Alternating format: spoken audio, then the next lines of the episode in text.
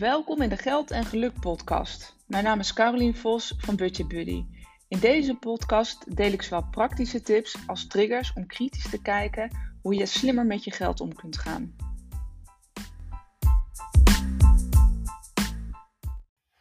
Ja, leuk dat je weer luistert naar een nieuwe aflevering van de Geld en Geluk podcast.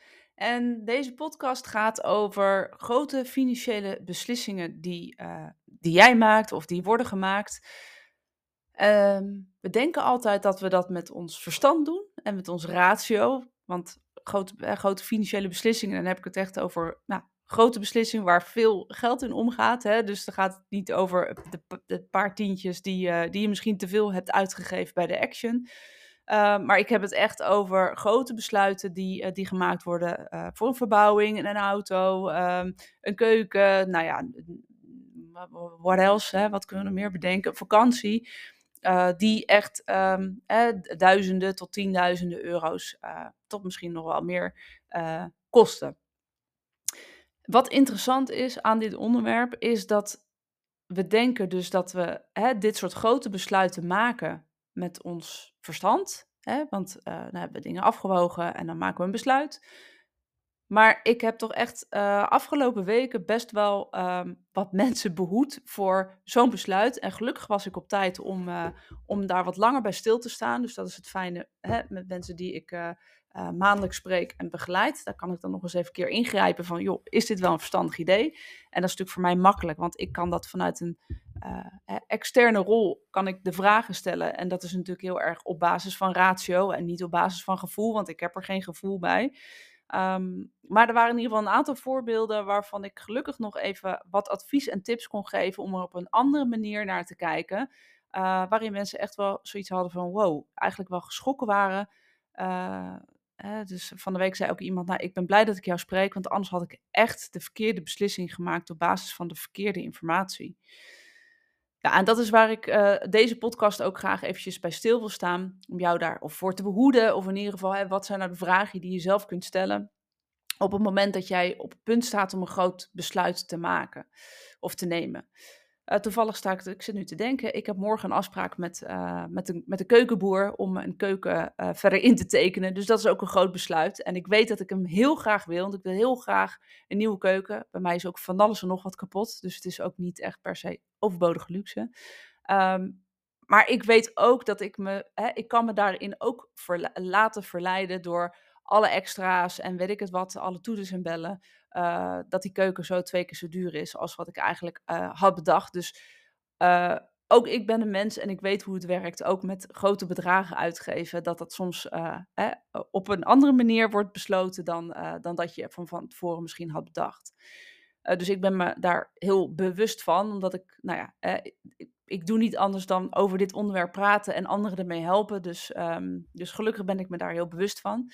Maar goed, lang verhaal. Ik um, had dus inderdaad weer een aantal uh, gevallen, wat ik zei, waarvan ik even op de rem had getrapt van, joh, is het wel een goed idee? En het triggerde me eigenlijk weer dat ik dacht, ja, weet je, zie je die cijfers, die kloppen ook echt wel, dat we vijfennegentig procent van onze financiële beslissingen, dus ook deze grote beslissingen, maken op ons onbewuste, uh, ja, op ons onderbuikgevoel, of het, het onderbewuste eigenlijk. Um, en dat gaat dus echt over duizenden, tienduizenden euro's. En hoe werkt dat nou eigenlijk? En hoe kan dat nou eigenlijk dat we op basis daarvan een besluit maken? Want we denken dat dat niet zo is en toch is het zo. En het komt omdat we onszelf allerlei verhalen vertellen.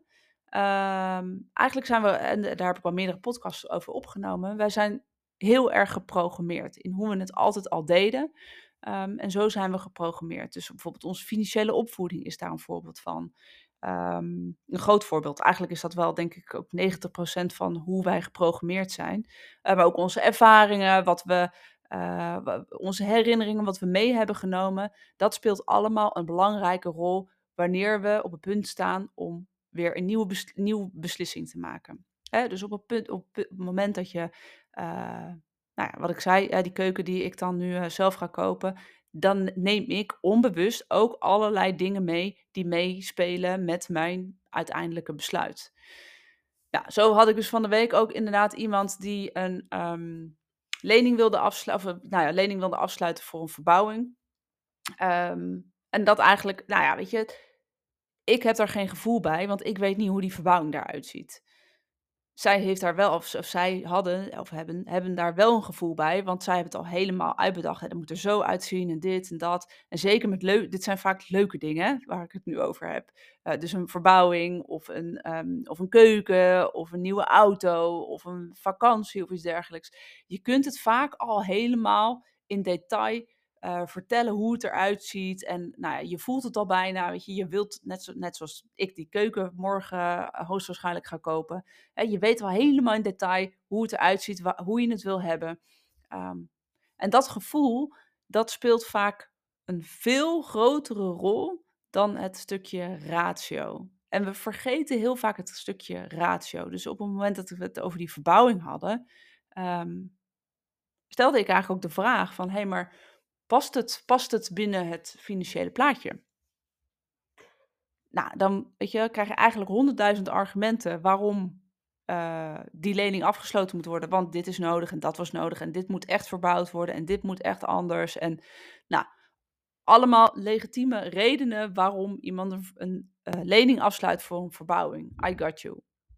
Alleen, je zult toch echt ook even terug moeten gaan naar de tekentafel, noem ik het maar even. En mijn tekentafel is een Excel-sheet, een jaarbegroting Excel-sheet, uh, om te kijken of het past, wat de consequenties zijn, uh, welke keuzes je anders moet maken, omdat je anders in de problemen terechtkomt.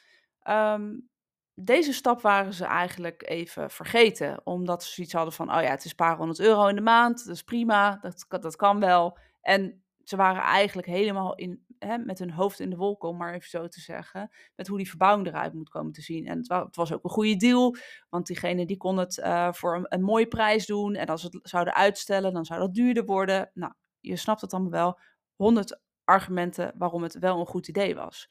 Maar even terug weer nogmaals naar die tekentafel, ofwel die Excel-sheet, uh, ofwel hè, je overzicht van je inkomsten-uitgaven. W- hoe ziet dat er dan uit? Hoe ziet het eruit? En vaak, um, en ik had nog een voorbeeld van de week met iemand die een auto wilde leasen. Hoe ziet het plaatje er nu uit? Nou, dat had zij toen ook wel gedaan. Maar hoe ziet het plaatje er voor langere termijn uit? Want nogmaals, dit zijn, ik heb het even niet over kleinere bedragen, maar echt over de tienduizend euro bedragen.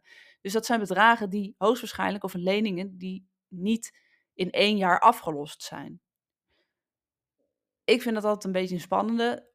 Over een jaar kan ik altijd wel kijken, maar duurt dat nog langer? Hè? Als je, want het is gewoon een commitment die je aangaat. Ja, past dat voor de komende jaren ook nog? Nou, van de week had ik dus iemand die moest constateren uiteindelijk, of dat was in ieder geval mijn constatatie, maar um, uh, zij bevestigde dat eigenlijk, want zij zei, oh Caroline, ik ben zo blij dat ik jou spreek, anders had ik echt het verkeerde besluit gemaakt. Um, voor dit jaar kon het, zover was ze. Alleen voor volgend jaar Uh, zou haar man met pensioen gaan en werd het inkomen ook uh, nou, gehalveerd, om maar even zo te zeggen. Uh, en was er helemaal geen mogelijkheid om die, uh, uh, hoe noem je dat? Ja, ik noem het een schuld, maar in ieder geval die lening af te lossen. Dus voor dit jaar wel, maar later niet. En we zijn vaak zo met, met, met dit soort besluiten zo geneigd om in dat korte termijn ook weer te denken, omdat dat in onze patronen en ons D N A en onze overtuigingen zit. He, we, we willen nu iets hebben, dat gevoel. Normaal, ik heb daar veel meer nog podcasts over opgenomen. Um, je wilt iets nu hebben dat je eigenlijk vergeet, of nou ja, het vergeet tussen haakjes, na te denken over een langere periode en een langere termijn. Dus in dit geval, uh, nogmaals, zij was dankbaar en ik was ook dankbaar dat ik even op de rem had getrapt, de vraag had gesteld, oké, okay, kan past binnen het plaatje? Ja. Past het volgend jaar ook nog binnen het plaatje? Het antwoord was nee. He, of er moest echt iets, iets gebeuren.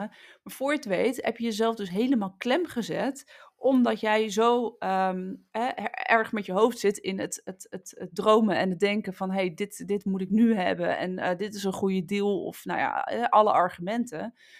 Um, maar zorg ervoor, en dat, is, en dat is lastig en ik weet het. Voor mij is het makkelijk om het als buitenstaander uh, even te toetsen, deze vragen te stellen, maar ik daag je uit om Uh, te proberen om die vijf procent, hè, want dat brein, dat heb je echt wel, dat denkende brein, om dat op dit soort, uh, hè, met dit soort grote besluiten echt even aan het werk te zetten, echt heel eventjes je emotie even los te laten, je overtuigingen en alle redenen waarom je het wel moet doen.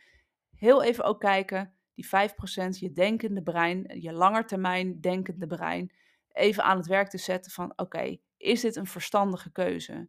En maak, wat mij betreft, want zo kan je het eigenlijk ook doen, even een lijstje. Zo, zo heb ik het ook met mijn keuken gedaan. Ik had ook verschillende opties. Maak even een lijstje um, hè, van de voordelen of de nadelen of wat zijn, uh, hè, kan het wel, kan het niet. Of nou, maak even zo een, een, een lijstje. En of maak even een lijstje met uh, wat zijn eventueel alternatieven.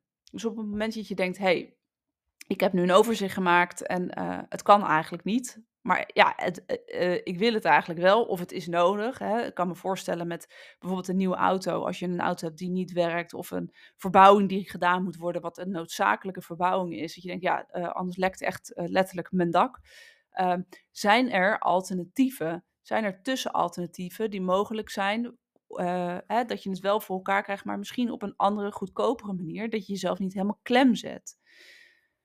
Uh, hè, dus, dus pak altijd even dat financiële plaatje erbij. En ik heb het dan nu over leningen.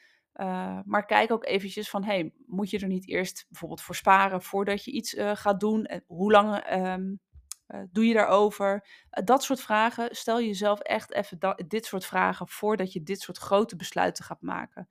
Uh, want je denkt negen van de tien keer veel te optimistisch. En het is, ja, uh, ik ben ook een optimist. Ik denk ook wat positief. Ik denk altijd in kansen. Ik zeg altijd, er is veel meer mogelijk dan dat je denkt. Maar wel met een stukje reali- realiteit, uh, realiteitscheck. En doe die realiteitscheck echt. Um, hè, bij kleine uitgaven, oké, okay, whatever, denk ik dan. Maar zeker dit soort grote uitgaven, zoals hè, dus die tienduizenden euro's waar ik het over heb. Eén verkeerd besluit kan echt jezelf... Je kunt jezelf dus echt helemaal klem zetten. En waarom benadruk ik het nog, dat nog een keer? Omdat ik natuurlijk ook veel mensen help die op deze manier bij mij terechtkomen. Omdat ze een lening zijn aangegaan voor een verbouwing. En uiteindelijk die kosten niet kunnen betalen. Of zo vastzitten dat ze geen buffer meer kunnen op, uh, um, sparen. Hè, dus dat, uh, als ze dat van tevoren goed hadden uitgezocht, hadden ze hoogstwaarschijnlijk andere keuzes gemaakt. Maar je, komt niet meer, je kan niet meer terug omdat je al zo'n besluit gemaakt hebt. Ook op het moment dat je niet een lening afsluit, maar dat je het betaalt. Hè, dus bijvoorbeeld even voor mezelf, in mijn geval, voor zo'n keuken. Um, ik hoef dat niet te lenen, dus ik heb de luxe dat ik het... Uh, nou ja, dat is niet de luxe. Ik heb dat zelf opgebouwd, we hebben daar zelf uh, voor gespaard. Maar dan nog steeds is het een keuze, of is het voor mij ook een re- uh, reality check. Even pas op de plaats, even kijken, oké, okay, als we dit nu doen, wat zijn dan de consequenties? De consequenties is dat mijn spaarrekening of de buffer die we hebben opgebouwd, nou, iets wat slinkt nadat we een keuken kopen. En dan kan je jezelf de vraag stellen, oké, okay, ben ik daar oké okay mee of ben ik daar niet oké okay mee? Nou, ben ik daar oké okay mee? Oké, okay, dan weet ik, dit is het bedrag waarvoor ik het wil doen. Ben ik er niet oké okay mee? Is er nog een alternatief of een tussenoplossing of iets dergelijks? Um, hè, waarbij het, het plaatje er net even wat anders uitziet. Maar doe alsjeblieft een check op basis van... Die vijf procent, je denkende brein, die is er echt. Maar stel jezelf de vraag, um, hè, is het een goed idee? En met name, uh, wat zijn de consequenties? Niet alleen voor nu, maar zeker als je een commitment aangaat voor langere termijn. En zeker voor dit soort grotere bedragen heeft het altijd impact. Niet alleen binnen een jaar, maar ook hè, de jaren die hier, die hierop volgen. En maak een inschatting hoe jouw financiële plaatje er dan uitziet. En of het dan ook nog steeds past. En dat maakt op basis daarvan je besluit. Um, en ga er dan ook volle bak van genieten. En ga, ga erover fantaseren en dromen. Maar doe alsjeblieft even, en dat is met vijf minuten gedaan, deze check om uiteindelijk de juiste financiële beslissing te maken.